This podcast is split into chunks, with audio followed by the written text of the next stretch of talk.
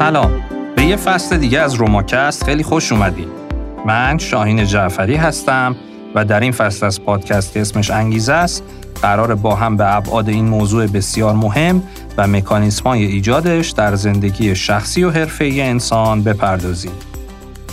سلام، من مهسا دری هستم و همراه با شاهین در ادامه این فصل با شما خواهم بود. در اپیزود قبلی در خصوص سه محور و نیاز اساسی انسان که نظریه سه‌عاملی دکتر سیروتا رو تشکیل میده شروع به صحبت کردیم و از ارتباط اونا با هم و اثرات متقابلشون بر روحیه کارکنان گفتیم. در اپیزودهای پیش رو به صورت مبسوط به این سه محور و اجزای تشکیل دهنده نظریه سه‌عاملی دکتر سیروتا میپردازیم، با این امید و آرزو که همراهی شما، تفکرتون به مباحث مطرح شده و طرح نظراتتون آغازی برای گفتگو در این خصوص و تغییر سرنوشت نسل‌های آینده و حتی شاید خود ما باشه. بریم سراغ محور اول.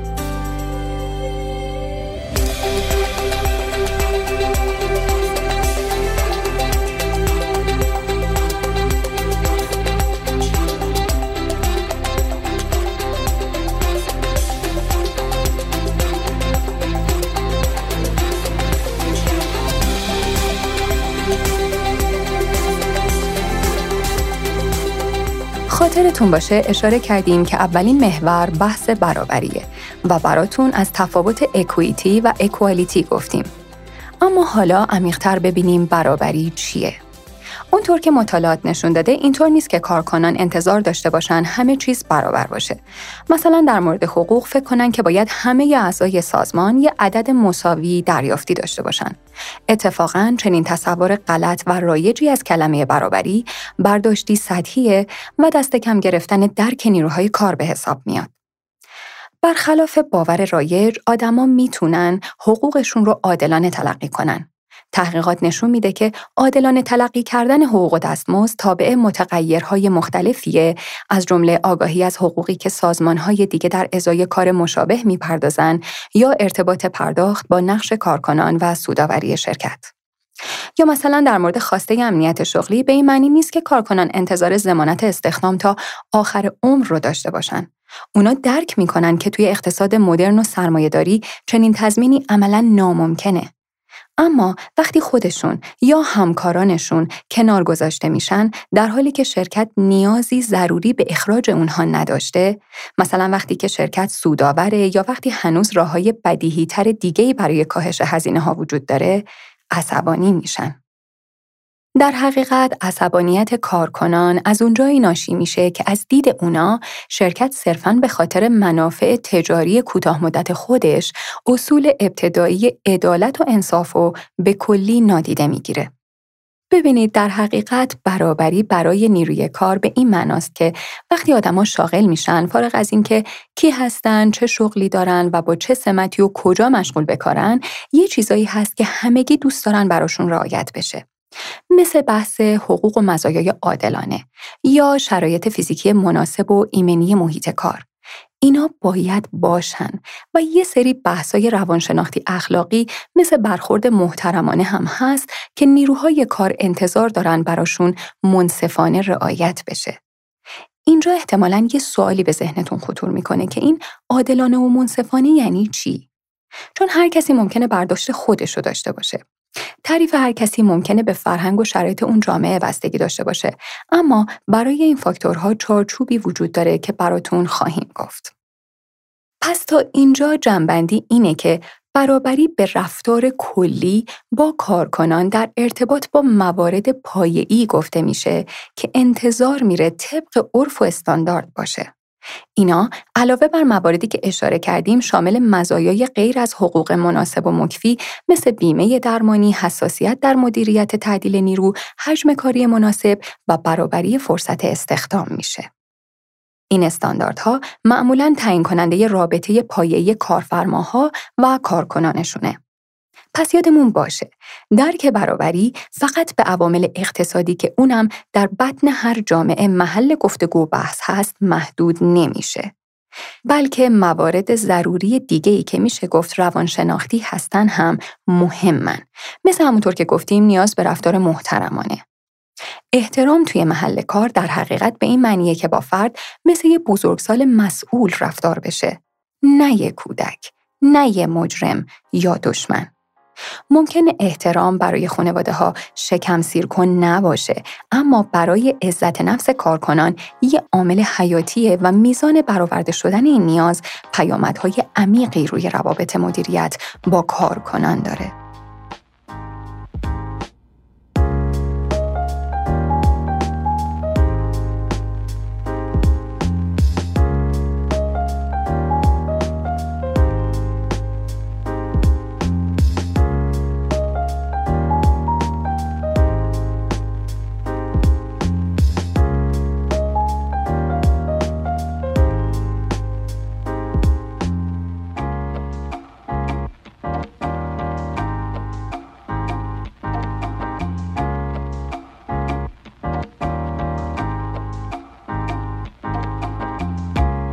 از امنیت شغلی شروع کنیم که یکی از فاکتورهای برابریه. عبارتی که برای جاب سکیوریتی انتخاب شده و مسئله امروز جامعه ما هم در این شرایط آشوبناک اقتصادیه و اساساً سده جدید هجری شمسی با نگرانی جامعه کسب و کار حول این محور شروع شده. موضوعی که در کتابم بررسی خاصی بعد از رکود بزرگ در سال 2008 رو به خودش اختصاص داده. در دوران پاندمی هم دنیای کار از این زاویه شدیداً متأثر شد. اگه بخوام این مسئله رو خلاصه کنیم این میشه که سازمان‌ها نمیتونن با آدم‌ها مثل قطعات قابل جایگزین رفتار کنن. اصلش اینه. نتیجه تحقیقات دکتر سیروتا و تیمش اینه که نرم احساس امنیت 69% بوده که خیلی هم بد نیست. اما نکتهش اینجاست که بازه وسیعی داشته. 39% تا 89%. چه برداشتی میشه داشت؟ نتیجه گیری ممکنه صرفاً این باشه که وقتی کارکنان درباره امنیت شغلی خودشون ابراز نگرانی میکنن به این دلیله که امنیت شغلی ندارن. اما این فقط بخشی از مسئله است و مثلا توضیح نمیده که چرا بعضی شرکت‌ها به رغم این واقعیت که در نتیجه رکود اقتصادی تعدیل نیرو داشتن، بازم درباره نگرش کارکنان نسبت به امنیت شغلی امتیازهای خیلی مثبت‌تری گزارش میکنن. به این مفهوم نسبتاً ساده هم نمیپردازه که اگه بیکار شدن نتیجه ضرورت مالیه چرا کارکنان اون رو درک نمی‌کنن و به لحاظ عاطفی باهاش کنار نمیان. چرا در بسیاری موارد با خشم توأم میشه؟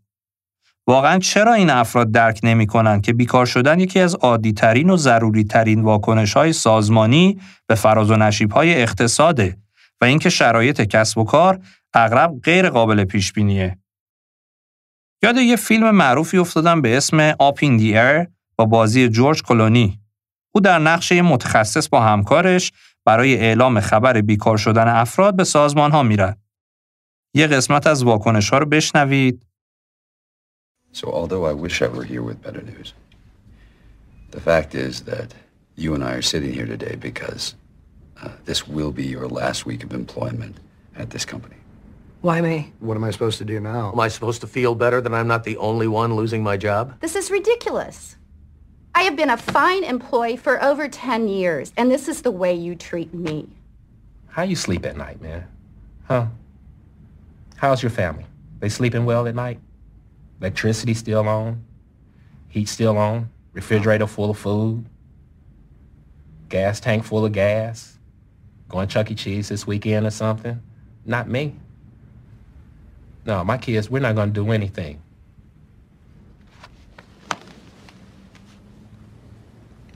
What do you suggest I tell them? Perhaps you're underestimating the positive effect that your career transition can have on your children. The positive effect? Make about 90 grand a year now. Unemployment is what, 250 bucks a week? Is that one of your positive effects? Well, we'll get to be cozier because I'm not going to be able to pay my mortgage on my house, so maybe we can move into a nice fucking one-bedroom apartment somewhere. And I guess without benefits, I'll be able to hold my daughter as she, you know, suffers from her asthma that I won't be able to afford the medication for. دلیل این واکنش‌ها چیه؟ واقعیت اینه که کارکنان اغلب تعدیل نیرو رو یه حفاظت حساب شده از کسب و کار نمیدونن، بلکه اون را اساساً یه رفتار ناعادلانه تلقی میکنن. چنین نگرشی از کجا ناشی میشه؟ پاسخ دو بخش داره. حس برابری ماهیتی، یعنی آیا نفس کار عادلانه هست؟ و حس برابری رویه‌ای، یعنی آیا این کاری که انجام شده عادلانه انجام شده؟ در برهه‌ای از تاریخ کسب و کار در شرکت‌های بزرگ، این بحث تعدیل نیرو لزوماً در واکنش به شرایط اقتصادی نبود که رخ میداد، بلکه ابزاری برای برخی مدیران غیر انسان محور برای نشون دادن افزایش بهره‌وری شده بود. این رو آقای آلن سلون در مقاله‌ای در مجله معروف نیوزویک در سال 1996 منعکس میکنه. مدیریت با این اقدامات این چنینی چه پیامی رو القا میکنه؟ شاید برای مجموعه سرمایه‌گذاران پیامی ترغیب کننده باشه، گرچه که ممکنه لزوماً هم چنین نباشه، اما از نظر کارکنان فقط این معنی رو میده. همه اون حرفا رو درباره اینکه شما سرمایه شرکت هستین فراموش کنین. در واقع شما هزینه و یه قطعه قابل جایگزین در ماشین کسب و کاری و ما باید هزینه‌های خودمون رو کاهش بدیم. در پاسخ به مخابره چنین پیامی واقعاً چه واکنشی رو میشه انتظار داشت؟ طبیعیه که افراد نسبت به نبود امنیت و عدم احساس رفتار عادلانه که با موقعیت‌های این چنینی توأمه به شدت واکنش نشون میدن. پیش از این یادآور شدیم که اینکه افراد احساس کنن عادلانه با اونا رفتار میشه یه نیاز اساسیه و برای بیشتر کارکنان هیچ چیز اساسی‌تر از امنیت شغلی نیست.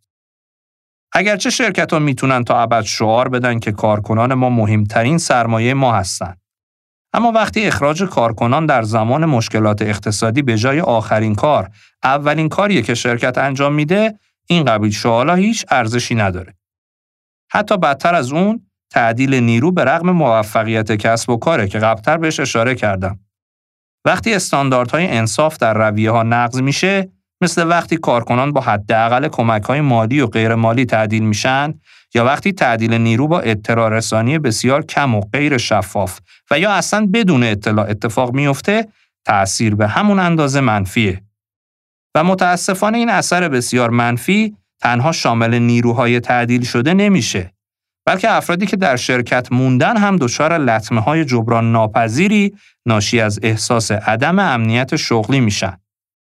ببینید، 3 متخصص به نام‌های پروفسور هانس دیویت، استاد روانشناسی سازمانی بلژیکی، دکتر لارا رول، استاد روانشناسی سازمانی بلژیکی و پروفسور تاهیرا پروبست، استاد روانشناسی دانشگاه واشنگتن ایالات متحده که در حوزه سلامت سازمانی تحقیق میکنه، در این خصوص چه نظری داشتند؟ Job insecurity is about people who are working at the moment, but who fear that they might lose their job or valued aspects of the job. So it's not just South Africa where people are suffering from job insecurity. We observe this phenomenon in the higher education sector worldwide. It even spills over into the family, that relationships are broken up because people are experiencing all these negative outcomes of job insecurity. So there is a great need for research in this area and also for raising the awareness of the problem. So as you know, cultures and societies differ very much in terms of their norms and their values, their beliefs, their expectations, and these different systems of beliefs translate into how they might provide for workers, particularly in times of transition or when there might be pervasive job insecurity. We live in a globalized world, and that just means that organizations need to have mergers, they need to go through restructuring in order to stay competitive in a globalized world. It's just the way it is. So we are not saying that organizations are bad or people are bad for letting their employees go through these experiences. That's not the case. What we are trying to do is to start the dialogue and then identify together with management who is trying to support the employees, together with employees themselves, to try to identify ways in which people feel more comfortable when they have to go through a process like restructuring, for example. In the United States, it is completely common, and it always happens, where the first thing that you do when you meet somebody in a social setting is you say, what do you do for a living? What's your job? Do you have a job, right? So if you don't have a job, or if you're working for a company where everybody knows big layoffs are coming, that's a visible stressor. That's something that people know about. And in fact, you hear people talking about individuals who have been laid off. They'll continue to get dressed for work. They'll go to work, pretend like they're actually like they still have a job because they don't want their family to know. Job insecurity is about people who are working at the moment, but who fear that they might lose their job or valued aspects of the job. And so that's two definitions of job insecurity. It's about fears or probability, thinking that you might lose it, and it relates to the job as such or becoming unemployed.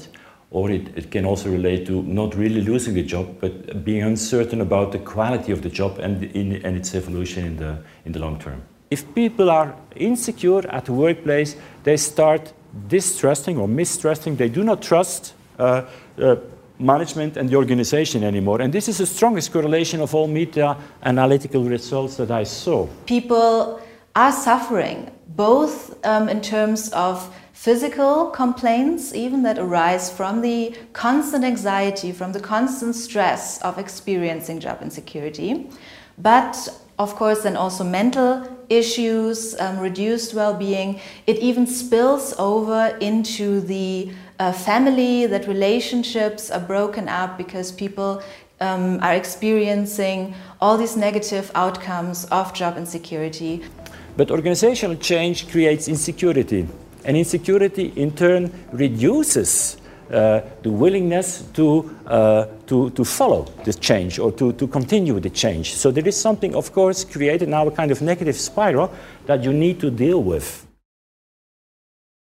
سیل بحث برابری که به زعم دکتر سیروتا همون رفتار منصفانه با نیروی کاره در نظریه 3 عاملی 3 مقوله گنجونده شده. امنیت شغلی، جبران خدمات و احترام. کمی پیشتر در خصوص نگرش نیروی کار به امنیت شغلی مختصراً اشاره کردیم که امروز کارکنان انتظار ضمانت استخدام تا آخر عمر رو ندارن و موضوع تصمیم به تعدیل نیرو از این جهت براشون مشخصه تعیین کننده‌ایه که علاوه بر تأثیرات اقتصادیش پیام بسیار مهمی رو درباره نگرش شرکت در خصوص نیروی کار به کارکنانش مخابره میکنه. اینکه برای شرکت نه سرمایه بلکه صرفاً هزینه‌ای. به عبارتی انگار شما مزاحمانی هستید ضروری و تا وقتی که باید تحملتون می‌کنیم. البته در خصوص امنیت شغلی گروهی از متفکرین هم بودن که بحث تفاوت نسل‌ها رو پیش می‌کشن و اینطور استدلال می‌کنن که برای بعضی نسل‌ها خیلی هم اهمیتی نداره.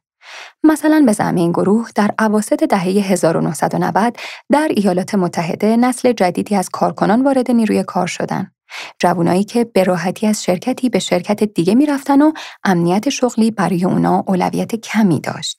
اینا معتقدن که این نیروی کار جدید خواهان محیطیه که در اون احساس توانمند شدن و خودشکوفایی کنن و از همه مهمتر در اون بتونن مهارت‌های ضروری رو کسب کنن تا زمانی که تصمیم به ترک شرکت گرفتن توی شرکت دیگه‌ای کار پیدا کنن.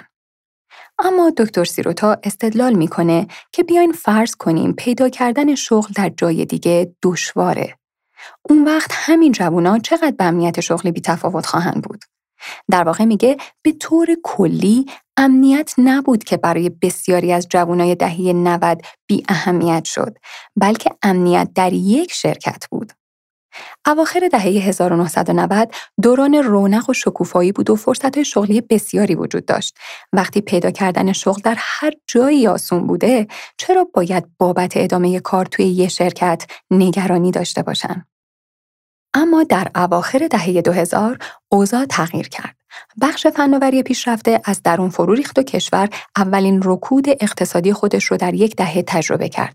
صدها و هزاران نفر از نیروهای کار بیکار شدن و یه بار دیگه رسانه‌ها پر شد از داستان‌های اضطراب شدید در محل کار. نظرسنجی‌ها به وضوح نشون داد که امنیت شغلی تا جایگاه بالا و معمول خودش در فهرست نگرانی‌های نیروی کار بالا رفته بود. کمی آشنا به نظرتون نمیرسه؟ نکته اینجاست. اصلاً حتی فکرش هم نکنین که ثبات شغلی یا همون پیشبینی پذیری چک حقوق و نه فقط مقدارش موضوعی پیش پا افتاده برای نیروی کاره. دکتر سیروتا میگه که شواهد زیادی وجود داره که کارایی تعدیل نیرو رو به مثابه استراتژی کاهش هزینه برای بسیاری از شرکت‌ها مورد تردید قرار میده. مطالعات نشون میده که فقط حدود 1/3 شرکت‌هایی که تعدیل نیرو میکنن سود و بهره‌وریشون در دوره زمانی 3 تا 5 ساله بعد از تعدیل افزایش پیدا میکنه. به علاوه این شرکت‌ها در همین زمان عملکرد ضعیفی از خودشون در بازار سهام نشون میدن.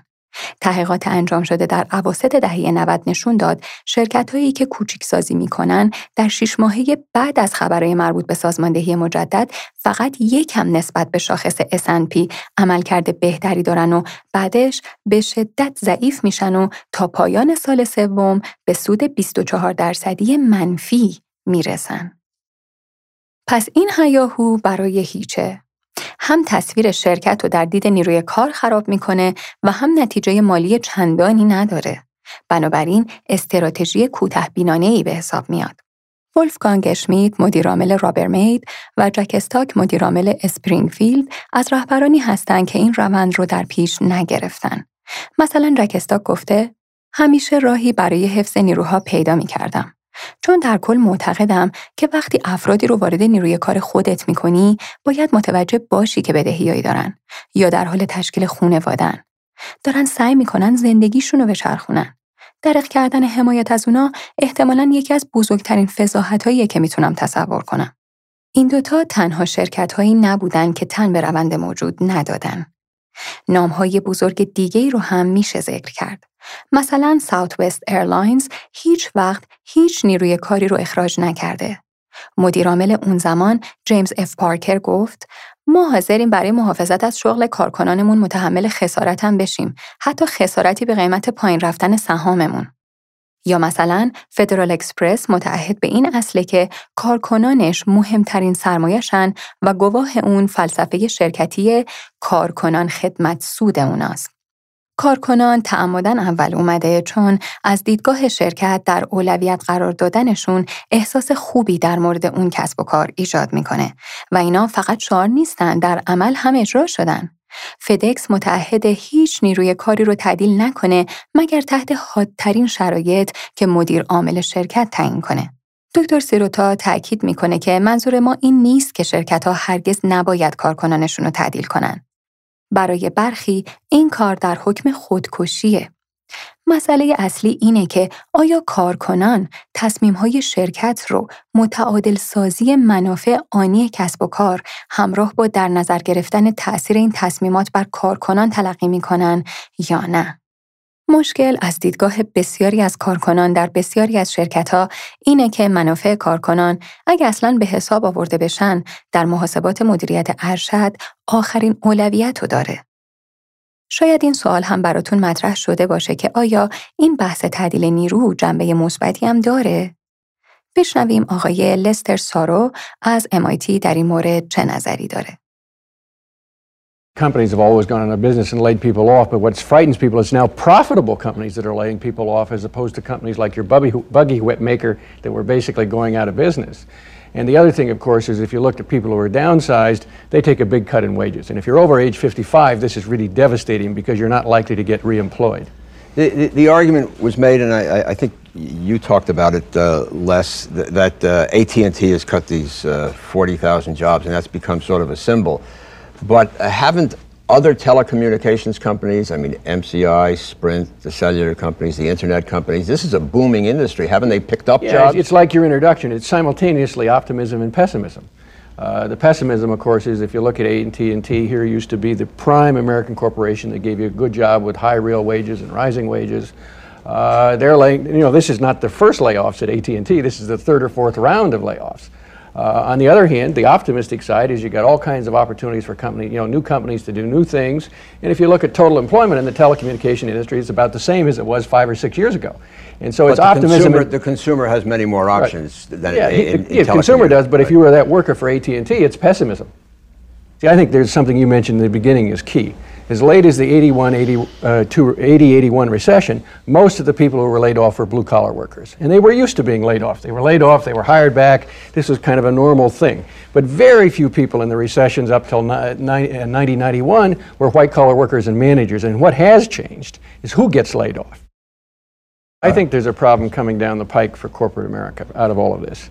And you see it very clearly if you, like myself, where you work in a business school. You used to be a dean of a business school. At MIT. Because what's happening if you look at people who are getting MBAs, they are currently cynical beyond belief and don't believe in corporate loyalty whatsoever. And so what you've got in corporate America more is kind of schizophrenia. Because the other thing the big corporations are saying, in addition to the fact that we've got to downsize, right-size, or whatever the word is, teamwork. And how do you preach teamwork at the same time you're downsizing? And this is why you have a very nervous view of the future of capitalism.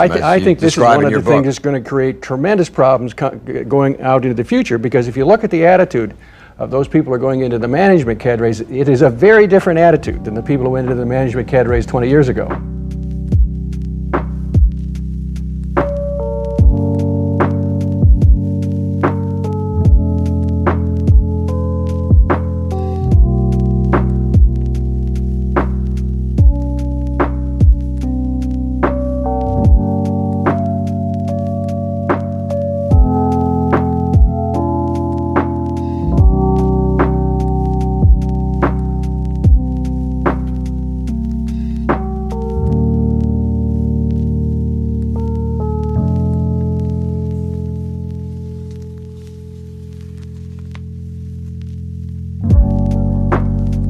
اینطور که دکتر سیروتا میگه در شرکت‌ها کوچکسازی و تعدیل نیروی کار اغلب یه راهکار کوتاه مدته که در بلند مدت نفع کمی برای شرکت داره یا اصلا هیچ نفعی نداره.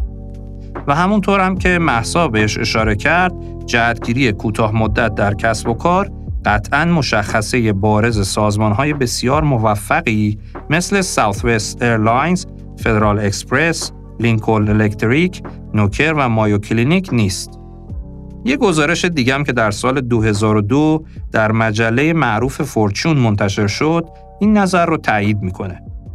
در این گزارش موردکاوی یه شرکت به اسم شرکت اجیلنت تکنولوژیز از شرکت‌های سیلیکون ولی که با افت ناگهانی فروش و مازاد گسترده نیروی کار مواجه شد، اومده.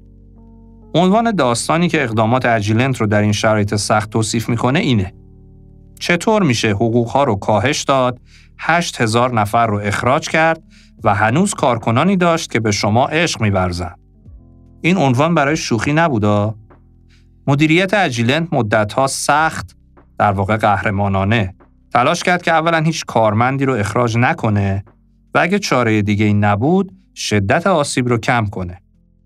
داستان جالبی داره که پیشنهاد میکنم در کتاب بخونیدش. این مدل شرکت‌ها در این موارد اجباری چه کارایی میکنن تا اون آسیب کم بشه؟ یک، متعهدن که قبل از اقدام به تعدیل همه گزینه‌های ممکن دیگر رو امتحان کنن. دو، وقتی چاره‌ای به جز تعدیل نیرو نمیمونه، در صورت امکان از روش‌های داوطلبانه استفاده کنن. سه، وقتی چاره‌ای به جز تعدیل نیرو نمیمونه و روش‌های داوطلبانه هم مغروم به صرفه نیست، پرهزینه است یا تعداد مورد نظر رو جواب نمیده، این شرکت‌ها تعدیل‌های اجباری رو با توجه و با سخاوت مدیریت می‌کنن. 4. در کل فرایند صادقانه، تمام و کمال و به طور منظم با کارکنانشون ارتباط دارن. و 5. نسبت به تأثیر تعدیل نیرو بر افرادی که هنوز هستن آگاهن و برای به حداقل رسوندن این تأثیرات اقداماتی انجام میدن. در مورد گزینه‌های ممکن، اولین کار توقف استخدام هاست. خیلی وقتا ممکنه سازمان در یه بخشی نیروی مازاد داشته باشه اما در یه بخش دیگه نیاز به جذب داشته باشه. خب میشه از پتانسیل درونی بهره برد و با آموزش و اینا سعی کرد جلوی تعدیل رو گرفت. یه سری کارا برون سپاری می شدن که باز شاید بشه آوردشون درون سازمان و از پتانسیل نیروی داخلی موقتاً استفاده کرد تا هم هزینه ها مدیریت بشن و هم نیروها تعدیل نشن. شاید پیشتر کارایی بودن که شرکت واردشون نمی شد چون مثلا حاشیه سود بالایی نداشت. ولی حالا با ورود به اون حوزه ها هم بشه یه درآمدی ایجاد کرد و هم از تعدیل اجباری نیرو جلوگیری بشه. از اینا مهمتر بحث مدیریت هزینه هاست. اگه مدیریت نیروی انسانی رو سرمایه ببینه و نه هزینه، این اتفاق خود به خود میفته. هزینه هایی مثل کارای سرمایه‌ای یا خرید برخی مواد خام رو میشه به تعویق انداخت. تلاش کرد بهره بری رو از مواد اولیه بیشتر کرد. سفرها و مأموریت‌ها یا گردهمایی‌ها رو کم یا کلاً موقتاً البته تعطیل کرد. پرداخت سود به سهامداران رو کم کرد یا هزینه‌های کار مثل اضافه کار یا پاداش‌ها رو کم یا حذف کرد. افزایش حقوق رو به حالت تعلیق در آورد یا حتی با شفاف سازی و نشون دادن خیرخواهی جمعی کاهش حقوق دست جمعی برای حفظ همه رو اجرا کرد. بعضی از این قبیل اقدامات ممکنه حتی مزایایی برای سازمان بیاره.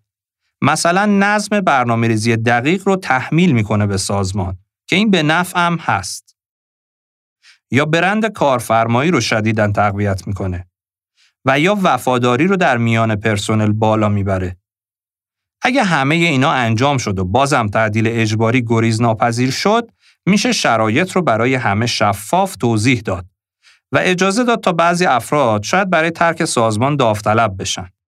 میشه مشوق‌های مالی خوب تعریف کرد و یا توی کاریابی به پرسنل داوطلب یا حتی اگه نبود افراد انتخاب شده برای تعدیل کمک کرد. میشه به بعضیا پیشنهاد بازنشستگی پیش از موعد داد. یه چیزی که توی تمام این خط مشی مهمه، صداقت و شفافیت مدیریت ارشد سازمان و ارتباط دائم با پرسنله. خوبه که شرکت‌ها در اسرع وقت به کارکنان اطلاع رسانی کنن، حتی وقتی که تعدیل نیرو فقط در حد احتماله. علاوه بر معیار اون چه لازمه بدونن که باعث میشه اطلاعات کمی رد و بدل بشه، یه فرض مدیریتی متداول وجود داره که میگه کارکنان باید از اطلاعات ناراحت کننده محافظت بشن. اگرچه این نگرش در ظاهر تلاشیه برای کمک به افراد، اما عمیقاً بیفایده است.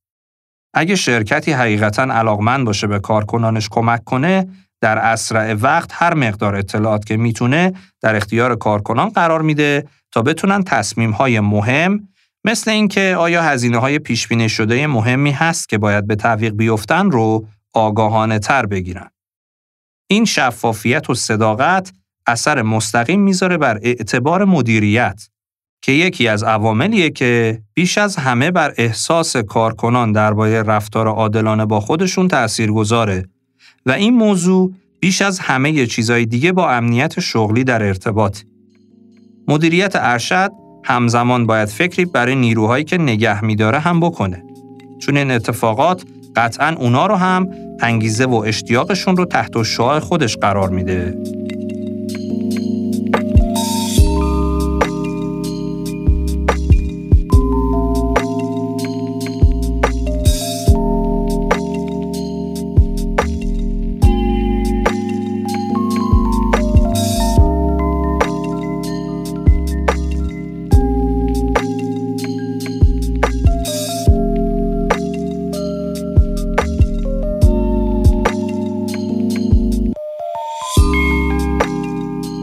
دیگه‌ای که در ذیل محور برابری میاد بحث جبران خدمته.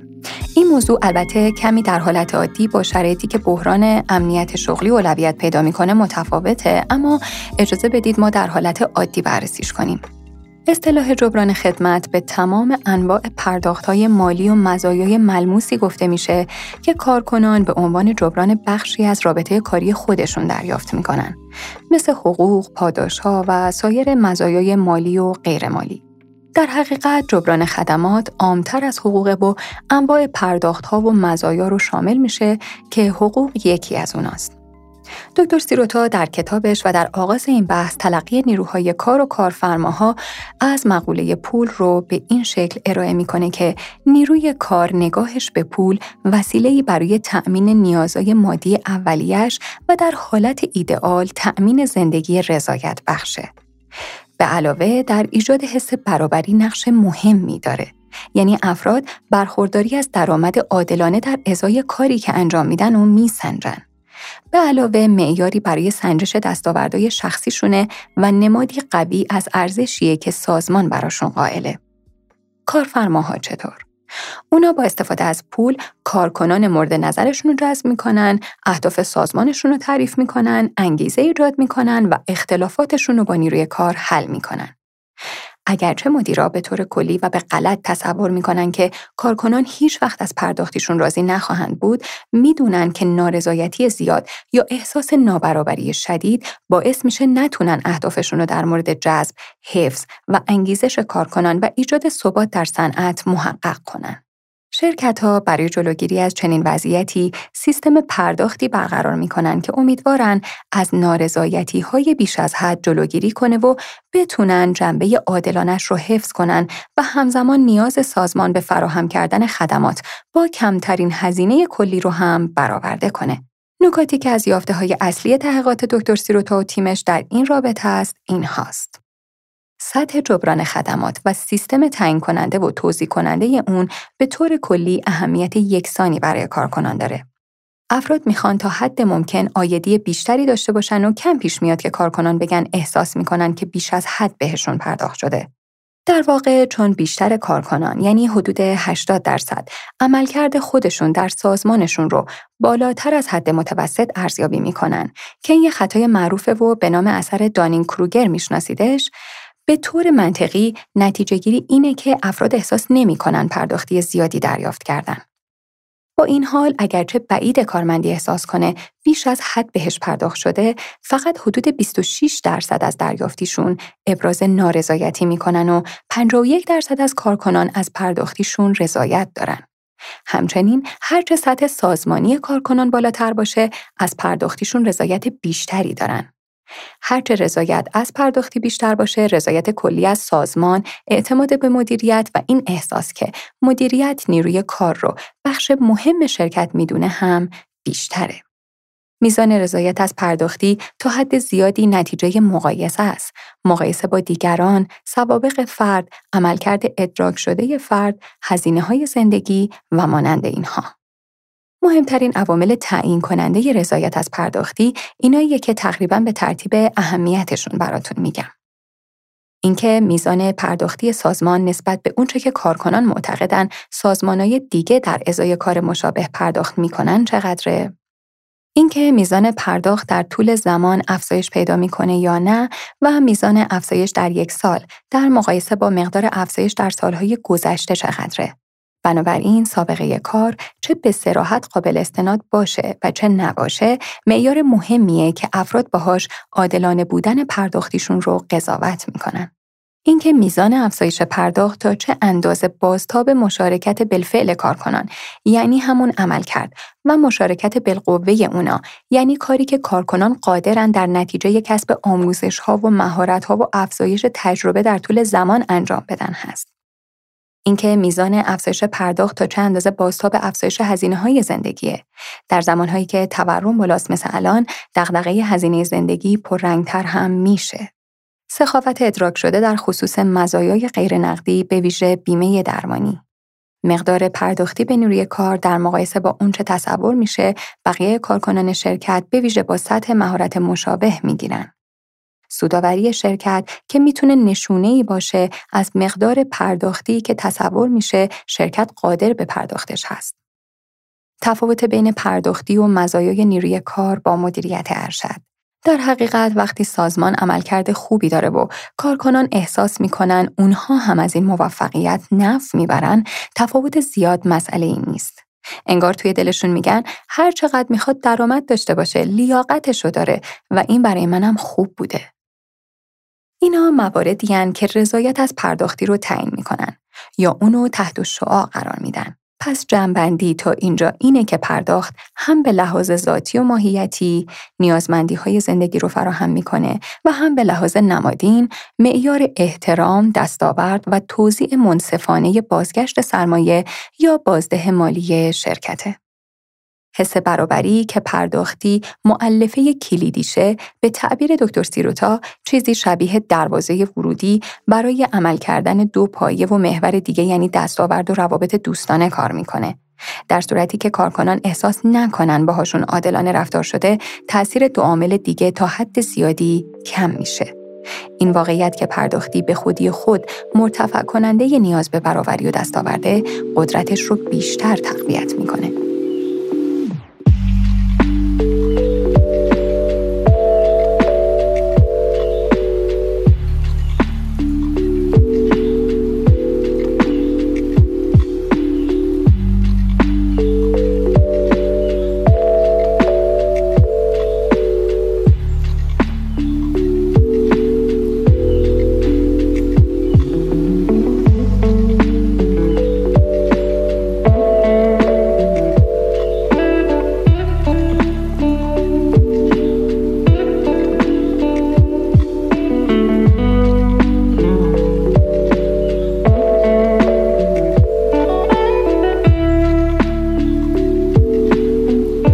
اشاره کردیم برای شرکت‌هایی که با کارکنانشون مثل کالاهای یکبار مصرف رفتار می‌کنن، یا اگه شرکتی از دید کارکنان حقوق کم پرداخت می‌کنه، به ویژه نسبت به رقبا و سوداوری کارش، دشواره که بتونه بین کارکنانش به وفاداری و تعهد دست پیدا کنه.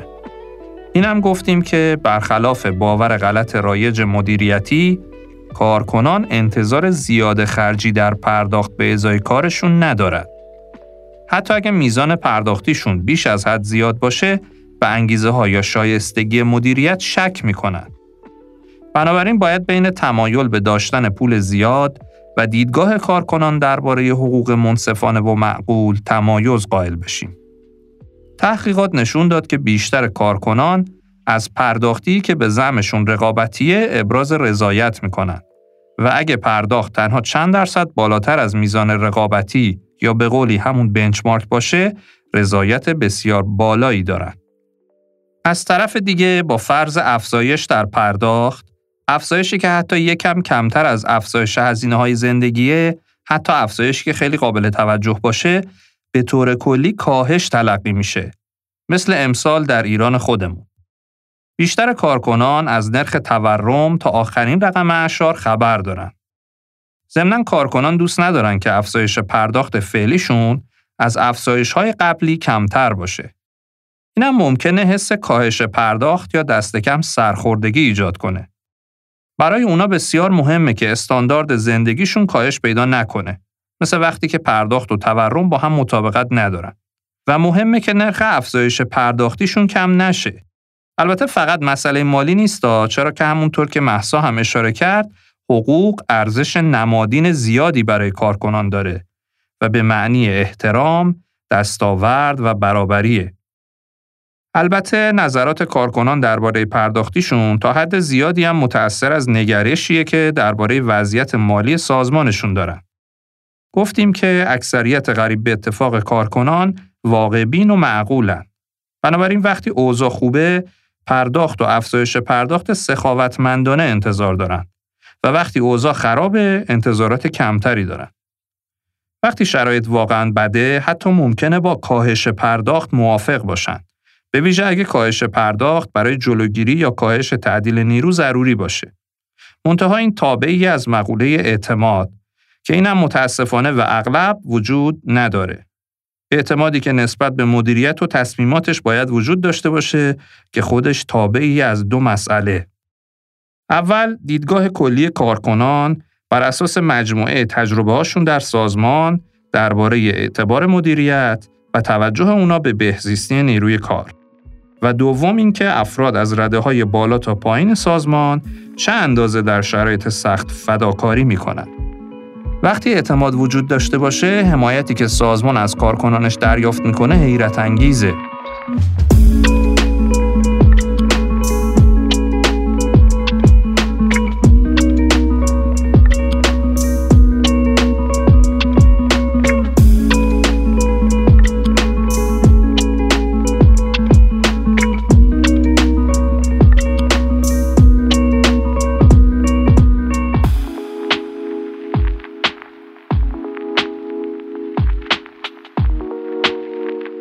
حالا ببینیم سطح پرداخت بر عملکرد سازمان، مثلا سوداوری اون، چه تأثیری داره. تصور میشه که با برابر در نظر گرفتن همه چیز، هرچه پرداخت بیشتر باشه، هزینه‌های شرکت بیشتر و در نتیجه سود اون کمتره. در اقتصاد نظریه‌ای به نام نظریه دستمزدکارایی وجود داره که به همین موضوع میپردازه. این نظریه بر اساس مشاهداتی مثل اینکه صنایع سودآورتر نرخ حقوق بالاتری دارند بیان میکنه که جبران خدمات بیش از اون چیزی که شرکت باید بپردازه، یعنی بیشتر از دستمزد رقابتی رضایت بخش برای کارگر و کارفرما، هزینه‌های دستمزد رو افزایش میده، اما سود بیشتری هم ایجاد میکنه. مثل تلاش بیشتر که خروجی و درآمد شرکت رو افزایش میده. دیوید آیلوین در مقاله‌ای با عنوان آیا افزایش دستمزد میتونه هزینه‌هاش رو جبران کنه، نتیجه میگیره که واحدهای کسب و کار که دستمزد نسبیشون برای نیروی کار دارای سرمایه انسانی مشابه رو، منظور از سرمایه انسانی سطح مهارت، آموزش و غیره است، افزایش میدن، برای پرداخت هزینه‌ها بهره‌وری تقریباً کافی دارن. او متوجه شده بود در واحدهایی که دستمزدها طی دوره 3 ساله با در نظر گرفتن نرخ تورم البته کاهش پیدا کرده، بازده نیروی کار 2% افزایش داشته. با افزایش دستمزدها بازده اونها 12% افزایش پیدا کرده. یادتونه اشاره کردیم با پدیده پیچیده‌ای به اسم انسان سر و کار داریم که 2 تاش همیشه 4 تا نمیشه. دلایل این افزایش میتونه هر کدوم یا مجموعه از اینها باشه. اخلاق گرایی و احساس جبران کردن در کارکنان. چیزی که نه فقط در اینجا بلکه در تمامی موارد وجود داره که افراد ناخودآگاه احساس میکنن اگه لطفی بی‌دریغ بهشون شد باید جبرانش کنن. قانونی که اولین باری که من باش مواجه شدم در اصول متقاعدسازی پروفسور رابرت چالدینی بهش به عنوان یک قانون جهان شمول اشاره شده بود و بعدها متفکرین دیگری هم روش کار کردند، مثل پروفسور آریلی.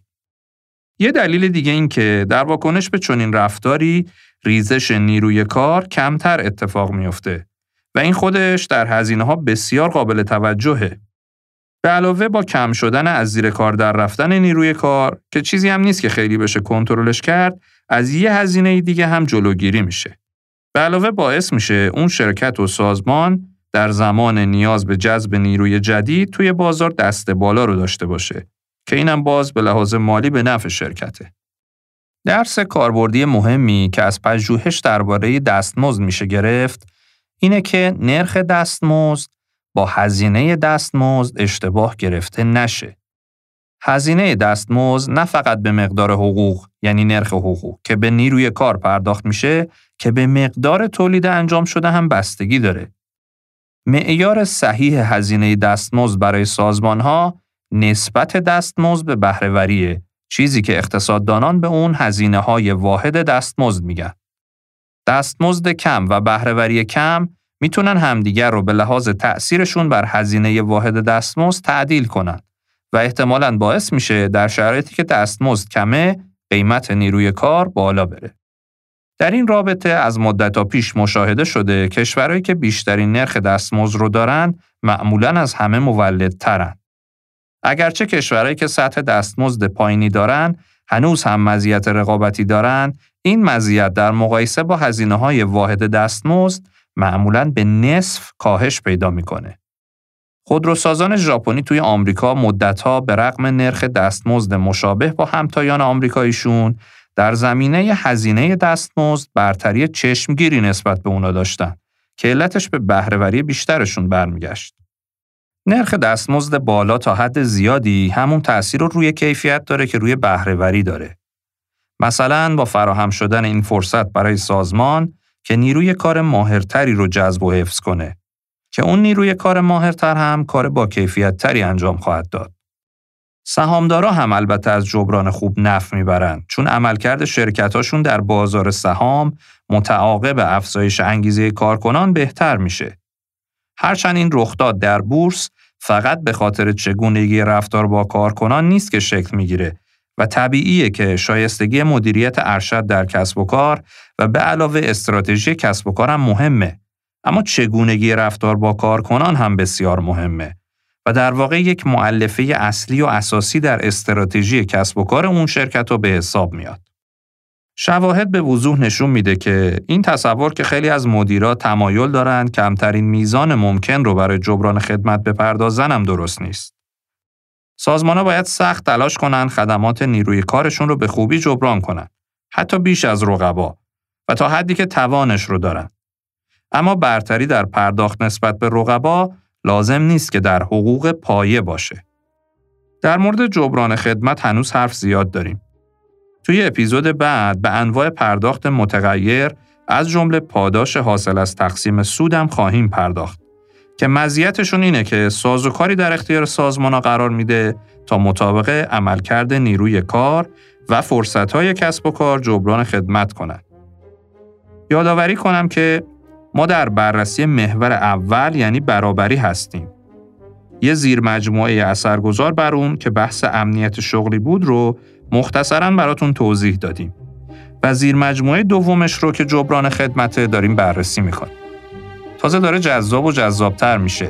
پس دعوتتون میکنم با ما همراه بمونید.